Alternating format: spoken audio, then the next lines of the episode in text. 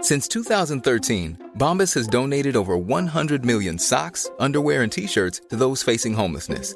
If we counted those on air, this ad would last over 1,157 days. But if we counted the time it takes to make a donation possible, it would take just a few clicks. Because every time you make a purchase, Bombas donates an item to someone who needs it. Go to bombas.com slash ACAST and use code ACAST for 20% off your first purchase. That's bombas.com slash ACAST, code ACAST. Den här veckan så har vi ett betalt samarbete med Synoptik och deras glasögonabonnemang Synoptik All Inclusive. Ja, det är ett tryggt och bekvämt sätt att ha glasögon där man kan kombinera med eh, solglasögon och linser och där all service ingår som fria glasbyten när din syn förändras, otursskydd om du klantar till det. Ja, vet du vad Måns? He- nu är det Helt sant. Eh, Bara i år har jag satt mig på två par glasögon. Då är det här något för dig. Dessutom får du möjlighet att byta ut ett par varje år. Så kan det ju vara lyxigt att ha solglasögon med styrka. Det har jag köpt i år redan ju! Och till och med såna här eh, med dynamiska glas, har du såna då? Nej. Där glasen blir mörka ute i solen och ljusa när man kommer in. Allt inkluderat i en fast månadskostnad från 90 kronor i månaden. Inga oförutsedda kostnader. Dessutom har de ett erbjudande. Du får alltid 30 på alla glasögon och solglasögon när du tecknar ett Synoptik All Inclusive. Läs mer och boka tid på synoptik.se. Fråga Anders och Måns.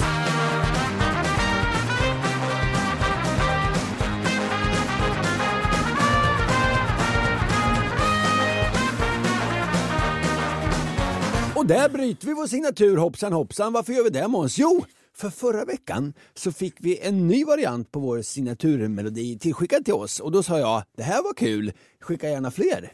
Och det har folk gjort. Jakob är en av dem som har skickat in. Så här skriver han. Hej Anders och Måns. Här kommer en variation av er intromusik. Tack för en grym podd och ha det så gött!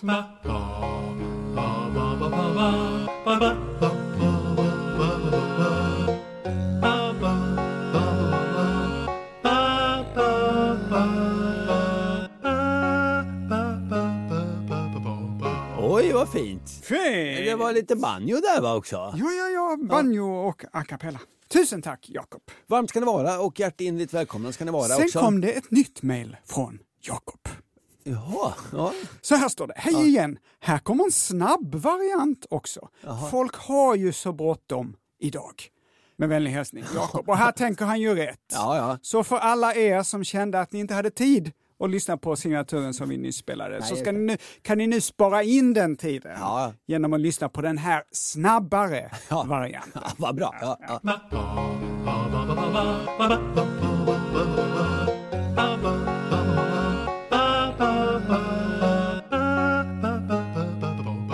Ja, där sparade vi in den tiden. Absolut. Varmt ska det vara och hjärtinligt välkomna till podden Fråga Anders och Måns. Hur är det med dig Måns? Det är bra, tack så mycket. Jaha. Själv? Jo, eh, jag har blivit varse att folk faktiskt eh, lyssnar på den här podden. Varse. Ja, hur då? Jo, jag har uppträtt för Sveriges offentliga inköpare. Och i förra avsnittet så nämnde jag att eh, jag skulle uppträda för Sveriges offentliga inköpare. Och jag var, var lite hånfull. Ja, då Jag sa du att det något var, till Att mig det var här, inte så hett. Nej, eller? nej, så fick du det sexiga jobbet, Ja. sa du. Ja, ja, Mm. vad störigt sagt. Ja, ja, det fick jag äta upp. Välkommen hit Anders till Sexiga oss. Jaha, du är här och ska göra det här sexiga jobbet, fick jag höra. Mm. Då försökte jag säga att det var faktiskt du och inte jag som sa det. Ja. Men då var det liksom som folk inte riktigt lyssnade på mig längre. Mhm. Så, Sveriges offentliga inköpare. Jag hade ärligt och uppriktigt väldigt roligt. Ni var en härlig publik. Tack. Folk skrattade. Jag var rolig Måns. Ja, ja, Dagen det efter, vet du vad jag gjorde? Eh, tog sommaren. Nej, jag bad min pappa skjutsa mig till Gränna. Ja, får jag köpa polkagrisar? Det gjorde jag. Sen tog jag också båten över till Visingsö. Mhm. Där köpte jag en brun bil. Du kom i en ny bil idag. Du får inte säga vad det är för sort. Nähä. Nej, för med den bruna bilen ska jag överraska en kompis och så ska han och jag åka ut i Europa med den. Ska jag göra på fredag, han får inte veta vad det är. Mm. Ja, ja, Det ja. ingår i mitt jobb. Inget kan gå snett eh, att köra genom Europa med den bilen, kan jag redan nu berätta. Nej. Men jag summerade mitt liv och så tänkte jag så här, ja, jag återkommer ofta till det. Det där jobbet som jag har, det fanns inte med i det där bruna stället med lappar utanför syokonsulenten. Nej. kallskänka, jurist, köpa brun bil och skoja för inköpare, bagare, polis. Jag är mycket tacksam och glad för det här, därför jag är på gott humör när jag tänkte på det här med oss. Vad har hänt dig? Jo, i eh, förra avsnittet så berättade jag att jag hade varit på finstämd konsert. Med Jayhawks? Men att två grabbar som satt precis bakom eh, jag gissade att en av dem var revisor och den andra Paradise Hotel-deltagare. Ja. Pratade sönder hela min konsertupplevelse. Har de hört av sig? Jag laddade och laddade för att säga håll käften till dem. För det var så- på, på sin plats. Jag laddade till den grad att jag missade hela konserten. Och när jag väl hade tagit mod till mig och precis skulle säga det så var konserten slut. Ett antiklimax. Inte ens när jag hade anledning så blev jag en person som ryter ifrån. Nej. Vi har fått ett brev med den här rubriken. Mhm. Jag är den 60-årige revisorn. Ja. Det här, du har också blivit varse att folk faktiskt lyssnar på den här podden med andra ord. Ja! ja. Jag hade blandade känslor. Ja. Mm. Så här står det i brevet. Hej! Eller ja, rättare sagt en 46-årig vårdadministratör boende i Karlstad Jaha. som nog pratar mer västgötska än värmländska. Ja. Min kompis XXX bor i Malmö men är från Åmål ursprungligen. Tror inte att han pratar så mycket värmländska heller. Nej. Fulla som tusan var vi dock.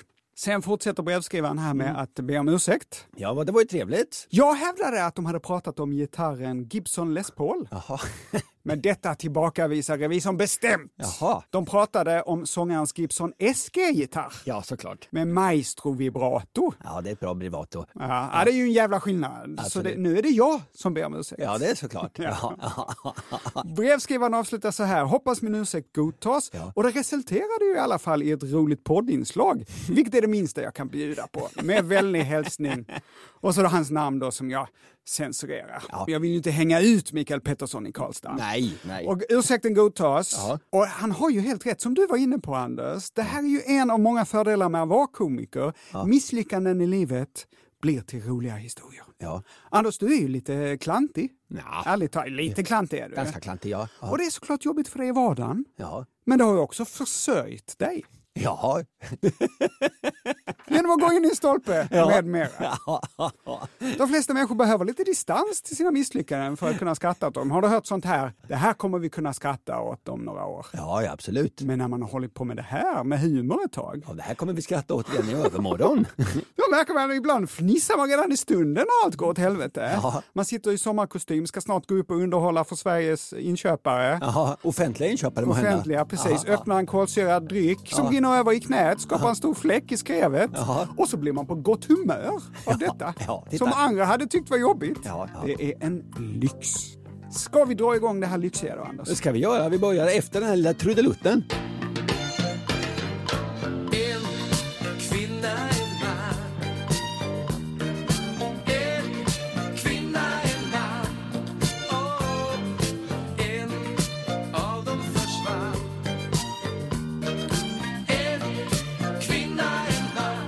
Hej Anders och Måns. Jag och en av mina bästa killkompisar satt häromveckan och hade en diskussion om slå en sjua och vad som menas med det. Då sa min kära vän Jimmy, som är en trogen lyssnare av er, det här skulle Anders och Måns tagit upp i sin podd. Så nu skriver jag till er och hoppas samtidigt kunna överraska honom med denna fråga. Hälsa gärna från mig, Helena.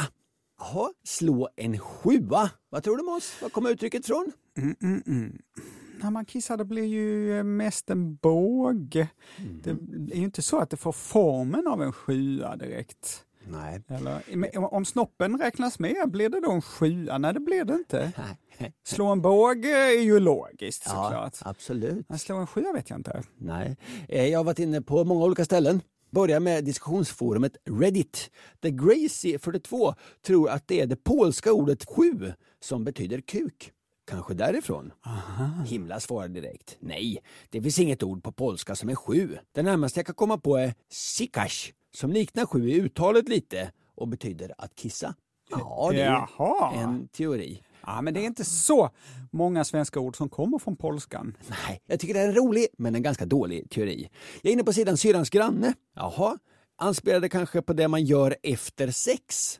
Alltså sju. Slå en sjua, man har sex och sen Ah! sju. Ja. Att man bör kissa efter man har haft sex, åtminstone om man är tjej. Vidare skrivs det, vet inte, men jag tror uttrycket kommer från ryskan. Ordet sju på ryska, samma som svenskans kuk. Ja, men det är samma, samma. Ja, fast nu var det ryska. Ska vi lyssna på ryskans ord för sju? Okej. sim, En gång till. sim, Sin. Tycker du att det låter som kuk?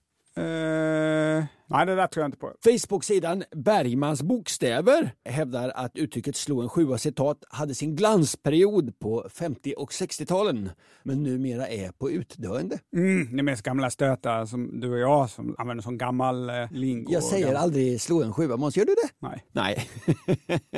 Vidare hävdar Bergmans bokstäver att det finns tre teorier om sjuans ursprung, nämligen den profil som själva organet plus stråle bildar. Ja, men det var det jag var inne på. Ja, ju. men inte bildade. Om man tar snopp och stråle och lägger ihop, inte blir det väl en sjua? Nej, det skulle ju vara då om kisset rinner baklänges längs med toppen av Mm, Ja, snoppen. men- nej, nej, nej, Det gula mönster som skrivs i snön när männen lättar på trycket utomhus på vintern.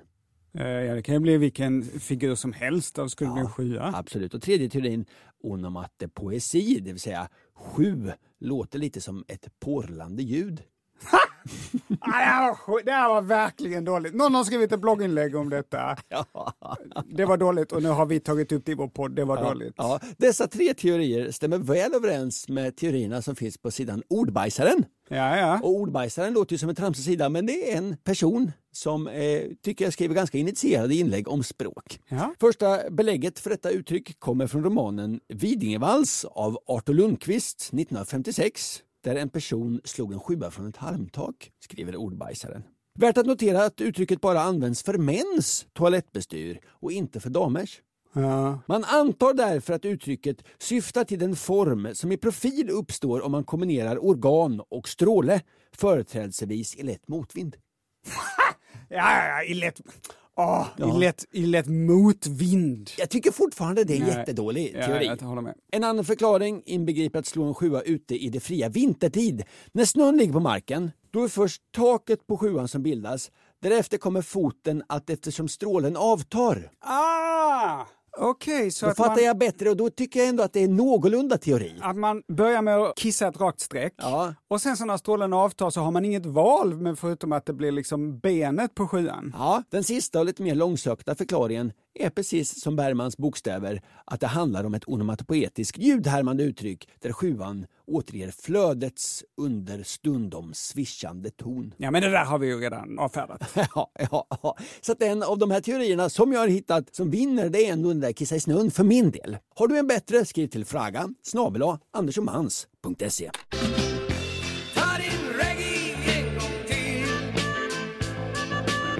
Jag vill sjunga den någon gång igen Kom igen nu Ta din reggae en gång till I förra avsnittet så pratade jag om vapen i rymden. Ja, ja, ja. Det är inte alls ett grabbigt ämne tycker jag. Det kan intressera alla människor. Ja, såklart. vapen i rymden. Absolut. Ja. Ja.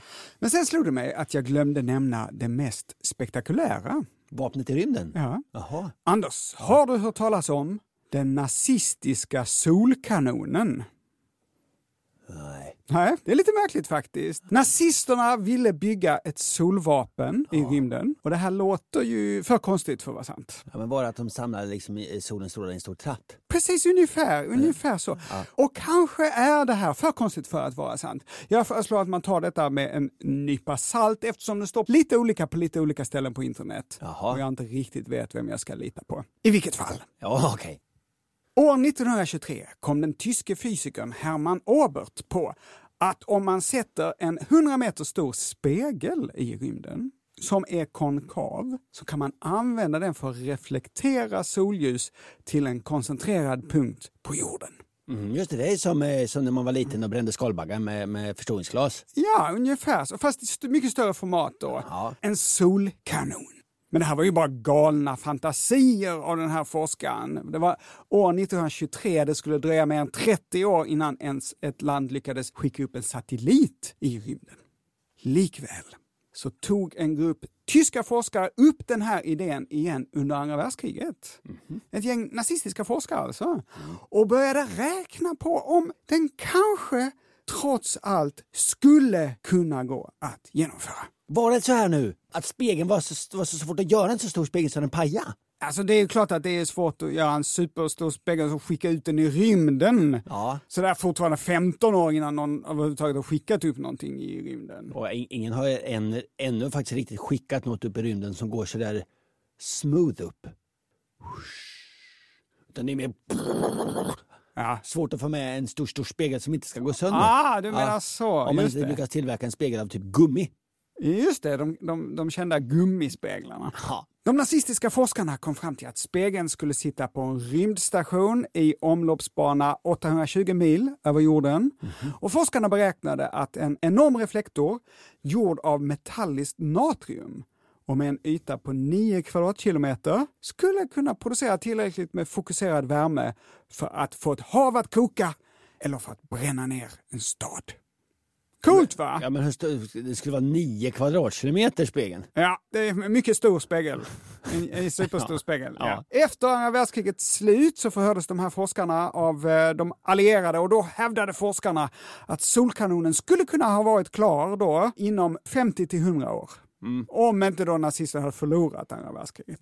För då skrotades ju de här planerna. Spännande, eller hur Ankan? Ja. Men så läser jag i en annan tråkigare källa. Jaha, ja. Så här står det. Det finns inga bevis för att den nazistiska regimen någonsin på allvar drivit utvecklingen av solkanonen. Nej, det var en tråkigare sida. Ja, Förmodligen bättre. det var det om den nazistiska solkanonen. Ja. Pling, Pling, pling, åter, åter, återkoppling. åter, pling, pling.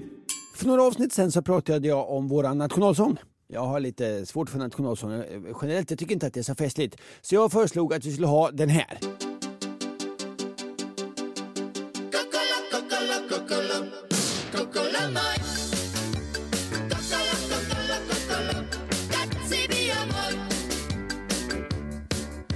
Det har inte slagit igenom än. Men jag pratade också om en slags nationalsångsmello som hölls 1901. Alltså man ville försöka hitta en lite mer nationalistisk nationalsång där ordet Sverige ingick. Man utlyste en tävling, tio bidrag kom till final och folket röstade och vann. Det gjorde Ivar Hallströms O sköna land i höga nord. Just det, vi var så nyfikna på den där ju. Ja. Eh, o sköna land i höga nord, det, men det var ett fiasko. Ingen brydde sig om vår nya nationalsång. Den föll i glömska. Den föll i så kraftig glömska att vi inte ens hittade en inspelning.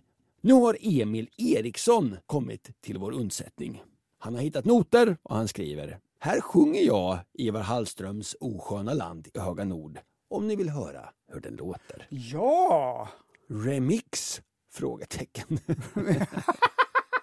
Vänliga ja hälsningar. vi kan inte lova remix. Nej, det kan vi inte Nej, göra. det kan vi inte göra. Vänliga hälsningar, Emil Eriksson i Uppsala. Så här kommer den alltså. Men, men väl alltså, är den, det är ju vinnaren eh, Ja. i den här Mello, Mellovinnaren. Av Just det. nationalsångsmällen 1901. Åh, det här kommer att vara bra. Nu blir det party, nu kör vi! O sköna land i höga nord, du kära fosterland. För dig, o Sveas helga jord, mitt hjärta står i brand.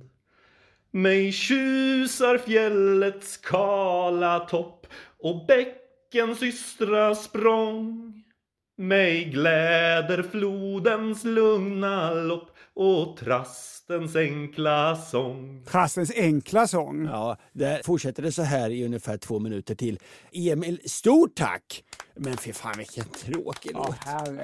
Ja, usch. jag gillar att, att man hyllar trasten, det tycker jag var bra. Ja, I övrigt och, tycker fj- jag... och fjällets kala topp. Ja, i övrigt tycker jag det sög. Då tycker jag istället att vi tar den här.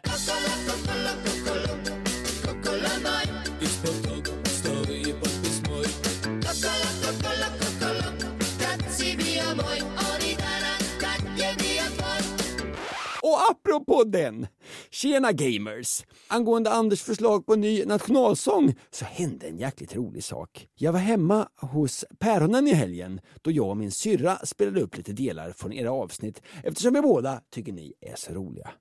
Men då hände en märklig sak. När vi spelade upp den knasiga, nästan finsklåtande sången Anders vill ha som nationalsång så började mamma sjunga med. Hon kunde fan den. Hon bara Kokolomoj Katsibiomoj. Det är tydligen en låt från forna Jugoslavien som min mamma, som är kroat, hade på kassettband som liten och lyssnade på om och om igen i bilen när hon åkte hälsa på släkten i Istrien. Ja men den är ju svängig och catchy. Absolut. De sjunger typ något i stil med Åh min lilla höna när du var min. Ja, men det är ju perfekt. Jätteroligt för det första, men O lilla höna när du var min, det är ju perfekt text till Det är nationalsång. nationalsången i min smak. Tack Danny Boy! Och här kommer den alltså, nationalsången.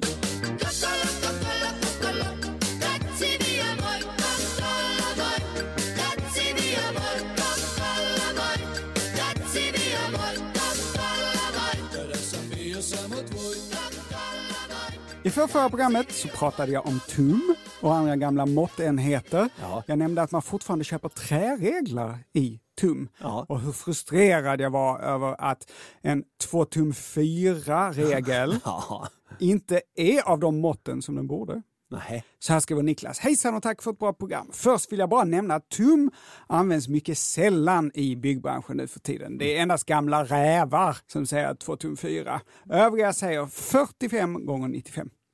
Vilket då är millimeter. Ja, men precis. Niklas fortsätter. Avvikelsen i måtten är dock inte så tokig som man kan tro. Att en 2 tum 4-regel inte är 50,4 mm gånger 101,6 mm som den borde beror på att tummåtten gäller för ohyvlat virke. Som var det vanliga fram till ungefär 70-talet. Nu för tiden säljs virke hyvlat och en 50,4 mm regel blir 45 mm efter hyvling. Allt gott, Niklas. Alltså, sån här fakta gillar du. När, när det fanns en rimlig förklaring. När det blev logiskt. Ja, men precis. Då blir du exakt. trygg igen. Mer om detta. Hej! I senaste avsnittet tyckte Måns att längdmåttet tum var ganska värdelöst. Ja, det är vällöst. Då tänkte jag att vi kan väl försöka göra som med trädet. Ja, det gick ju inte så bra, nej. Alltså kora världens sämsta mått. Ja, just det, det var ju det som gick jättedåligt. Jag hittade ett längdmått som verkar ytterst svåranvänt för de flesta, skriver då den här eh, brevskrivaren Andreas. Och fortsätter, i Finland har de något som kallas poronkussema. Distansen en ren kan tillrättalägga innan den måste stanna och kissa, cirka 7,5 kilometer. Det måttet verkar besvärligt. Man måste alltså ha en ren med sig. Och redan här är jag beredd att hålla med Andreas. Att det är besvärligt, Att ja. det är lättare att ta med en tumstock än en ren. Ja, men en tumstock är ju för kort. I det här fallet en porumkurkua, eller vad det var. Poronkussema. Ja, en, en ren gör ju en tumstock, många eh, tumstockar innan den måste kissa. Ja, ja, men på så sätt. Dessutom äter ju renar, de äter ju mycket torr mat. De kissar inte så ofta, tänker jag. Nej, de kissar var 7,50 kilometer enligt uppgift. Jaha. Brevskrivaren fortsätter. Renen måste först kissa. Det är startskottet för resan. Och sen får man anteckna varje gång renen går på toaletten för att ha koll på hur långt man kommit. Jag nominerar härmed Poronkusuma till världens sämsta mått. Tack och hoj, Andreas. Har du som lyssnar en sämre måttenhet? Nominera den till världens sämsta mått. Skriv till fragga snabel andersochmans.se. Everyone knows therapy is great for solving problems, but getting therapy has its own problems too, like finding the right therapist, fitting into their schedule, and of course, the cost. Well, BetterHelp can solve those problems. It's totally online and built around your schedule. It's surprisingly affordable too. Connect with a credentialed therapist by phone, video, or online chat, all from the comfort of your home. Visit betterhelp.com to learn more and save 10% on your first month. That's BetterHelp H E L P.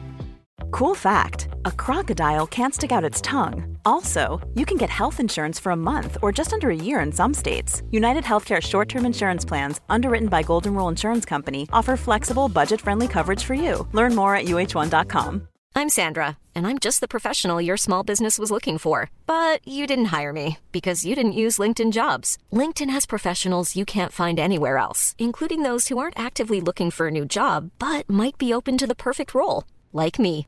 In a given month, over 70% of LinkedIn users don't visit other leading job sites. So if you're not looking on LinkedIn, you'll miss out on great candidates like Sandra. Start hiring professionals like a professional. Post your free job on linkedin.com/people slash people today.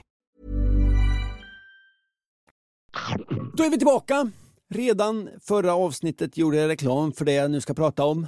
Och det var såklart för att jag ville locka lyssnare. För det finns inget svenska folket är mer intresserade av än ämnet kardborreband. Hallå Lojsan, kära berättare med många namn. Sitter här och leker lite med min ettåring. Hon har fått såna där frukter och grönsaker man- som man sätter ihop med kardborre och så kan man inom citationstecken skära isär dem. Min fråga är, vad tusan är kardborre? Hur är det uppbyggt? Och hur kan vissa vara så starka att de är i princip omöjliga att få isär? Och hur lång livslängd har kardborre? Hälsningar Viola och Niklas. Ja, vi börjar där då.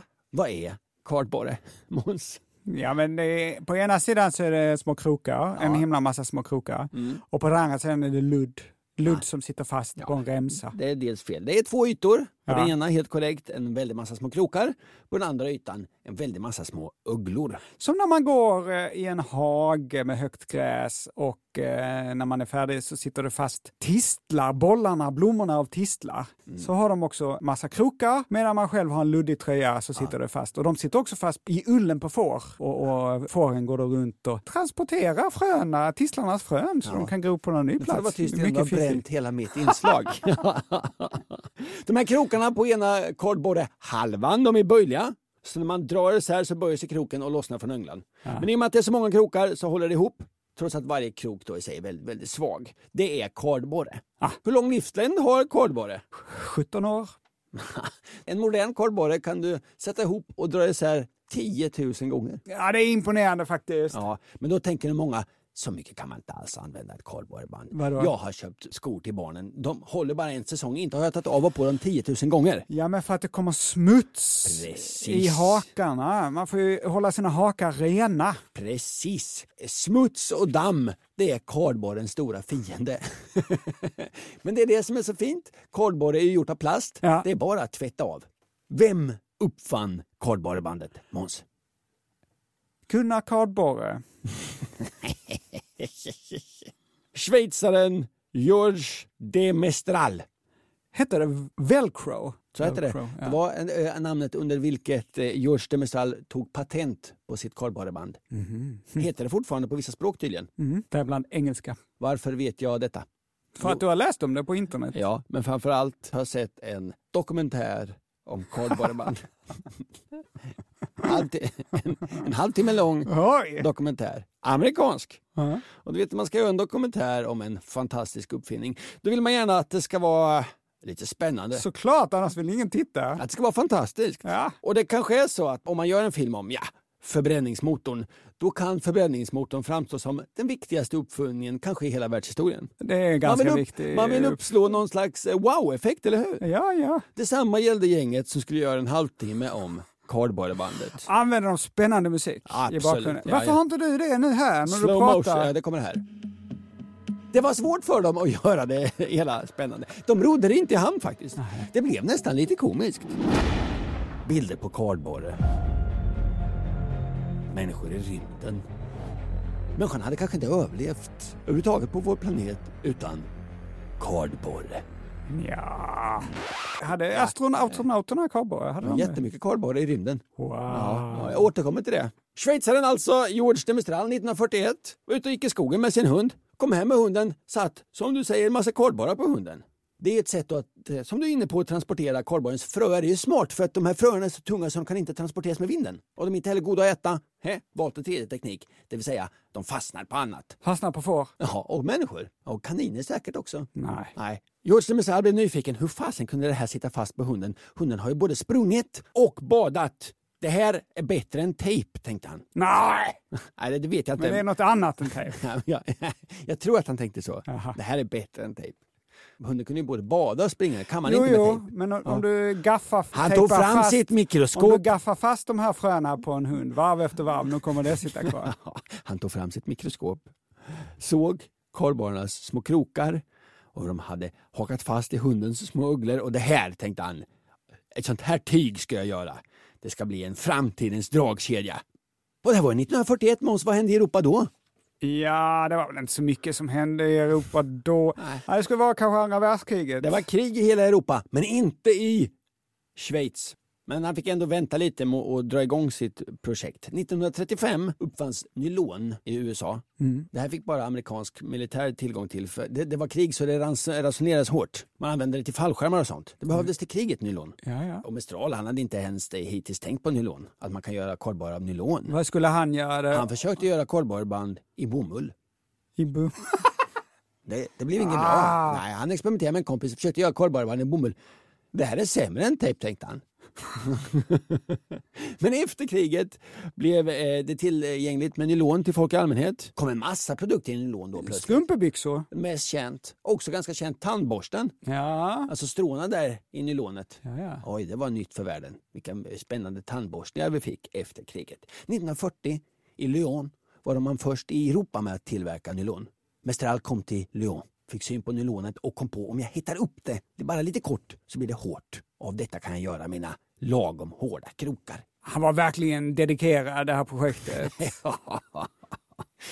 1951 tog han sitt första patent, det var i Europa, 1958 i USA och då kallade han det just det Velcro. Ja, hur skulle man sälja det här då? Han behövde marknadsföring. Smart! Han var väldigt mycket före sin tid. Han anlitade en väldigt populär journalist som skrev en artikel om det blixtlöslåsa blixtlåset. Hon hade över 40 miljoner läsare i USA. Hon var som en slags liksom, 40-tals-influencer. Och Boom! Där s- b- blev intresset för kardborre jättestort. En kardborreinfluencer. Ja, och nu fick även NASA upp ögonen för kardborre och många tror att det var NASA som uppfann kardborren. Varför då? Jo, det var kalla kriget, det var rymdkapplöpning. Detta har vi pratat mycket om i podden på senaste tiden. Man ville göra livet som tyngdlöst lättare. Här var kardborren kanon. Kardborre var en del av Neil Armstrongs rymddräkt. Bra att använda i extrema Men miljöer. Buzz Aldrin fick inte kardborre, eller? Ja, han också. Han, Han har också? säkert- ja, absolut. Ja.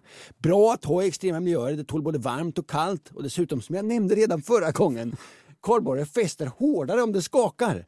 ja, ja, ja. Så när rymdraketen åkte upp i jorden, från jorden så skakade det och då satte det fast ännu hårdare. ja. Wow. du- Till skillnad från till exempel tejp Ja, ja, ja. klarar han inte skakningar Nej, nej. alls lika, lika bra. Man fäster grejer på rymddräkten med kardborre. Sådana här små lappar. Jag har varit i rymden, Ja, lappen. ja, jag tror inte att man fäster de allra viktigaste grejerna med kardborre. Knivmärket. Bland annat så fäster man också instruktionerna till månlandningen på väggen i månlandaren med kardborre. Oj. Det här får vi ha spännande musik på också. Ja, jag får säga det Så igen. spännande. Så kommer man ut på månen, man har kardborre på dräkten. Vad uppstår för problem? Vad är det på månen? eh, Dammigt! dammigt, ja. Ja, så där var första gången som kardborren stötte på rymdproblem. Ja. Dammigt på månen. Ja. Man får ha med någon slags dammsugare till månen. Ja, men alla tittade på rymdfärderna, rymdkapplöpningen. Kardborren var en del av det stora rymdprojektet. Nu trodde folk att det var NASA som uppfunnit kardborren. Det var det inte. Men kardborren exploderade. Sen dess är kardborren eh, otroligt poppis. Vår kompis Jesper Rönndahl, Mm. komikern, han har bara cowboyskor. det är bara ett exempel. Men kan du komma på ett ställe där man inte vill ha kardborre? Gylfen på jeans, det brukar vara antingen dragkedja eller knappar. Mm. Det är samma cowboy där. Det var inte det jag tänkte på. Nej. Inom militären. Va? Men du sa ju NASA och militären. Ja.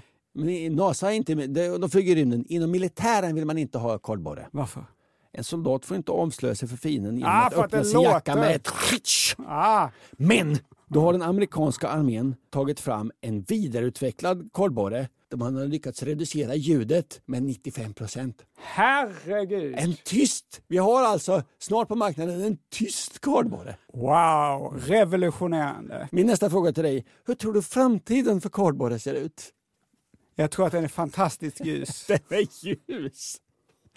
Problemet med kardborre som det är nu, det är att man inte, i alla fall inte jag, riktigt litar på det, eller hur? Eh, vadå Alltså om då? jag ska fästa något som jag absolut inte vill tappa. Din plånbok. Ja, vad säger- eller en tavla, en dyr tavla på en vägg eller så. Ja. Då använder man inte kardborre. Det finns krokar med kardborre för att fästa tavlor på väggar. Absolut, men- Men jag använder inte dem. Nej. Jag, så- som du säger, jag litar inte på dem. Nu har man hittat på ett nytt kardborre som man kan lita på. Det är lite vanligt kardborreband. Det är en krok som vi pratade om och en uggla. Hur tror du framtidens kardborreband ser ut? Svamp. Alltså det är två ytor fulla med små, små, små svampformade strukturer. Så är det svampformade. Ja, Som en svamp.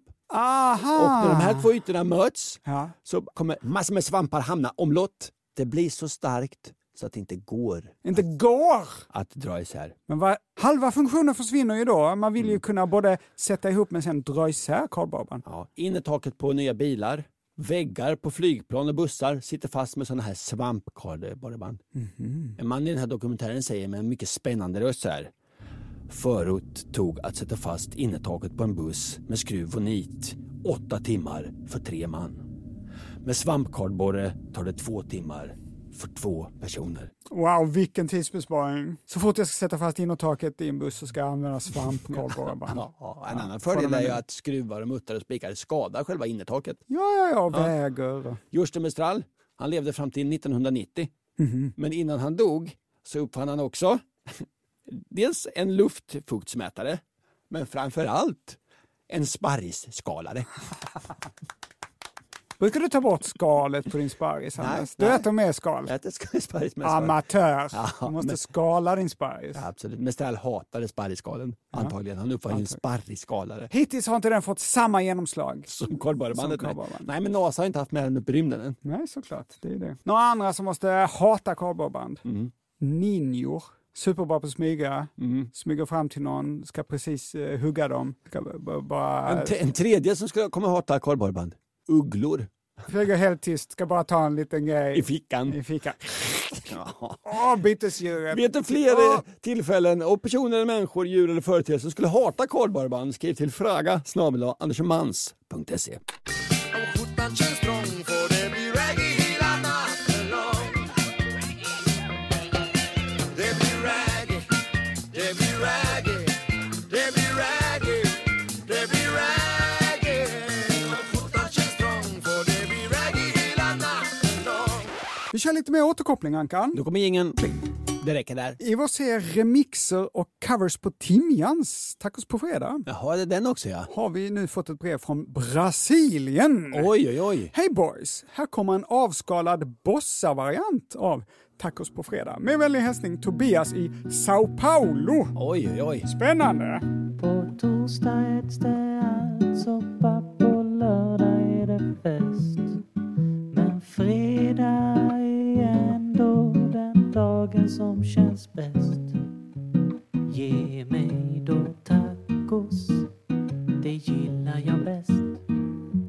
Tacos på fredag, det enda jag vill ha. Tacos på fredag, då mår man riktigt bra. Tacos på fredag, vad var det jag sa? Jag vill ha fredag idag. Ja, nej, mina komplimanger. Den var fantastisk. Oj, oj, oj, oj. Även oj. den låten som jag hatar över allt, över allt annat tyckte ändå var lite här. Vilken härlig varm röst. Ja, men så är det ju med bossar. Det blir ju härligt och mysigt. Tusen tack Tobias för denna underbara version. Och Jag önskar så att någon eh, brasilianare klev in när du spelade in det här så du var tvungen att förklara vad du höll på med. Nej, nej, Eh, nej. Tacos på Det är fredag. två eh, eh, ganska töntiga killar i Sverige som, som pratar om vad man äter på fredagar. Och då äter vi ju i Sverige alltså en mex- med försvenskad vari- variant av, av, av en mexikansk maträtt. Och, Ja, på- och så var det ett kycklingföretag då som Ja, för- på, ja. på 90-talet Ja, som eh, åt- som och- gjorde en och det var en tjej reklamjingel. Och det var ju då, det var det en många person röster. som, som hette då som en krydda som hörde av sig då Ja, till, det här. deras radioprogram. Och sen Ja, så- det är en lång historia, Ja. men alltså... Hallå, vad tog du vägen? Hallå? Förra veckan fick vi en fråga från Anna. Hon är i Costa Rica för att skriva en mastersuppsats. Ja. Men istället hade hon lagt tid på att fundera över en mycket viktigare sak. Just det. Logiken i Hasse Alfredssons barnsång Styrman Karlsson från 1965. Absolut. Stackars styrman Karlsson hade otur Skulle gå på flottans fest igår När han skulle snöra på sig skorna Måttade han fel med sina tå Han satte foten i sin fåta Och kunde inte komma loss Hur kan han hinna med allt som beskrivs i sången på bara ett dygn? Ja, det var frågan. Han gick på flottans fest igår, Ja. trampade in potta, blev utnämnd till kapten. Rykten om Karlsson som havets fasa började spridas, han föll över bord och flöt hem till Sverige i pottan, allt på en dag. Frågan var, hur snabb var styrman Karlsson Får jag, egentligen? får, får jag, får jag har kommit upp med en teori när jag, när jag satt och lyssnade på, på när jag klippte avsnittet. Ja. Han kan ju ha passerat datumgränsen. Okej. Det är min teori. Så här skriver Sara. Hej! Angående styrman Karlssons snabbhet så tror jag att ni tagit vissa saker för givet. Det skulle ju till exempel kunna vara så att flottans fest igår inte alls var i land utan redan ute på havet. Mhm. Där blev han direkt utnämnd till kapten och ryktet spred sig som en löpeld om havets nya fasa. Rykten kan ju gå väldigt fort. Ja, framförallt i dagens samhälle. Och eh, nu var ju detta 1965, men även då. Ja, kanske ja, ja. absolut. Ja. Båten blev attackerad ett flertal gånger under det närmaste dygnet medan de styrde mot Sverige. Under en av attackerna, dagen efter festen, ramlade styrman Karlsson i vattnet. Enligt sången var han inte i Sverige, Nej. men han var kanske bara 22 kilometer bort. Alltså 12 nautiska mil, så långt som Sveriges territorialhav sträcker sig. Med lite medvind vore det alltså helt möjligt att hinna in till stranden innan dagen är slut. Då förutsätter jag att den oroliga fru Charlotta stod på stranden med sin chiffonier och tog emot honom, vilket ju är helt rimligt. Absolut. Så nej! Historien är inte alls otänkbar. Nej. Hälsningar från Sara. Vi tackar Sara för detta klargörande och vi hoppas att Anna i Costa Rica nu Mm. får ro i själen att kunna koncentrera sig på sin mastersuppsats. Mm-hmm. Ja, och Anna, om du lyssnar så skulle jag rekommendera dig att inte lyssna på fler barnvisor Nej. medan du skriver. Även om stackars Timman Karlsson alltså visade sig vara helt logisk Absolut. så finns det andra där ute som inte är det. Prästens lilla kråka till exempel. Vadå då? Han skulle ut och åka. Vem Alltså, Vad- låter en kråka Och varför ska en kråka med vingar? köra? Så Det är mycket smidigare att flyga då. Ja. Tänk inte på det Anna. Nej, t- tänk absolut inte på det. Ett annat klassiskt exempel. Ekorren satt i granen Ja, men hoppade från en tallegren. ja just det. Eller det här. Alice Tegnér, vilken clown! Och tänk inte Anna på den här låten med Orup, hur långt han går. Vadå? Han går genom Stockholm, går genom Gamla stan. Alltså, han går väldigt ologiskt där. Tänk inte på hur ologiskt han går Orup. Lennart Helsing då? Ja. I Indialand bak Himalayas rand, där händer det konstiga saker ibland. Hittills inte konstigt. Där bodde en trollkarl, Just han det. trollade så Ja. Mm. att 8 blev 19 och 19 blev 2.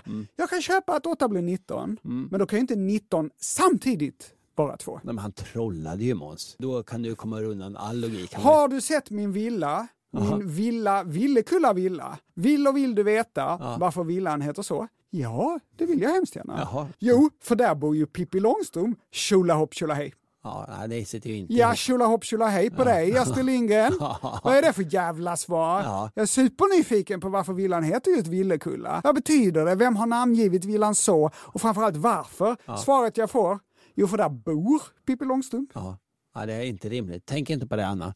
Detta var några exempel och då har vi bara skrapat på ytan. Mm. Skriv inte om fler sådana här exempel. Till fragga andersochmans.se. Tack för den här gången. Vi är tillbaka igen redan nästa vecka. Om det är pausdags eller vanligt program, då har vi rört ihop så pass att vi vet inte vilket som är vilket. Men vi hörs i alla fall då. Tills dess, ha det så bra. Hej då!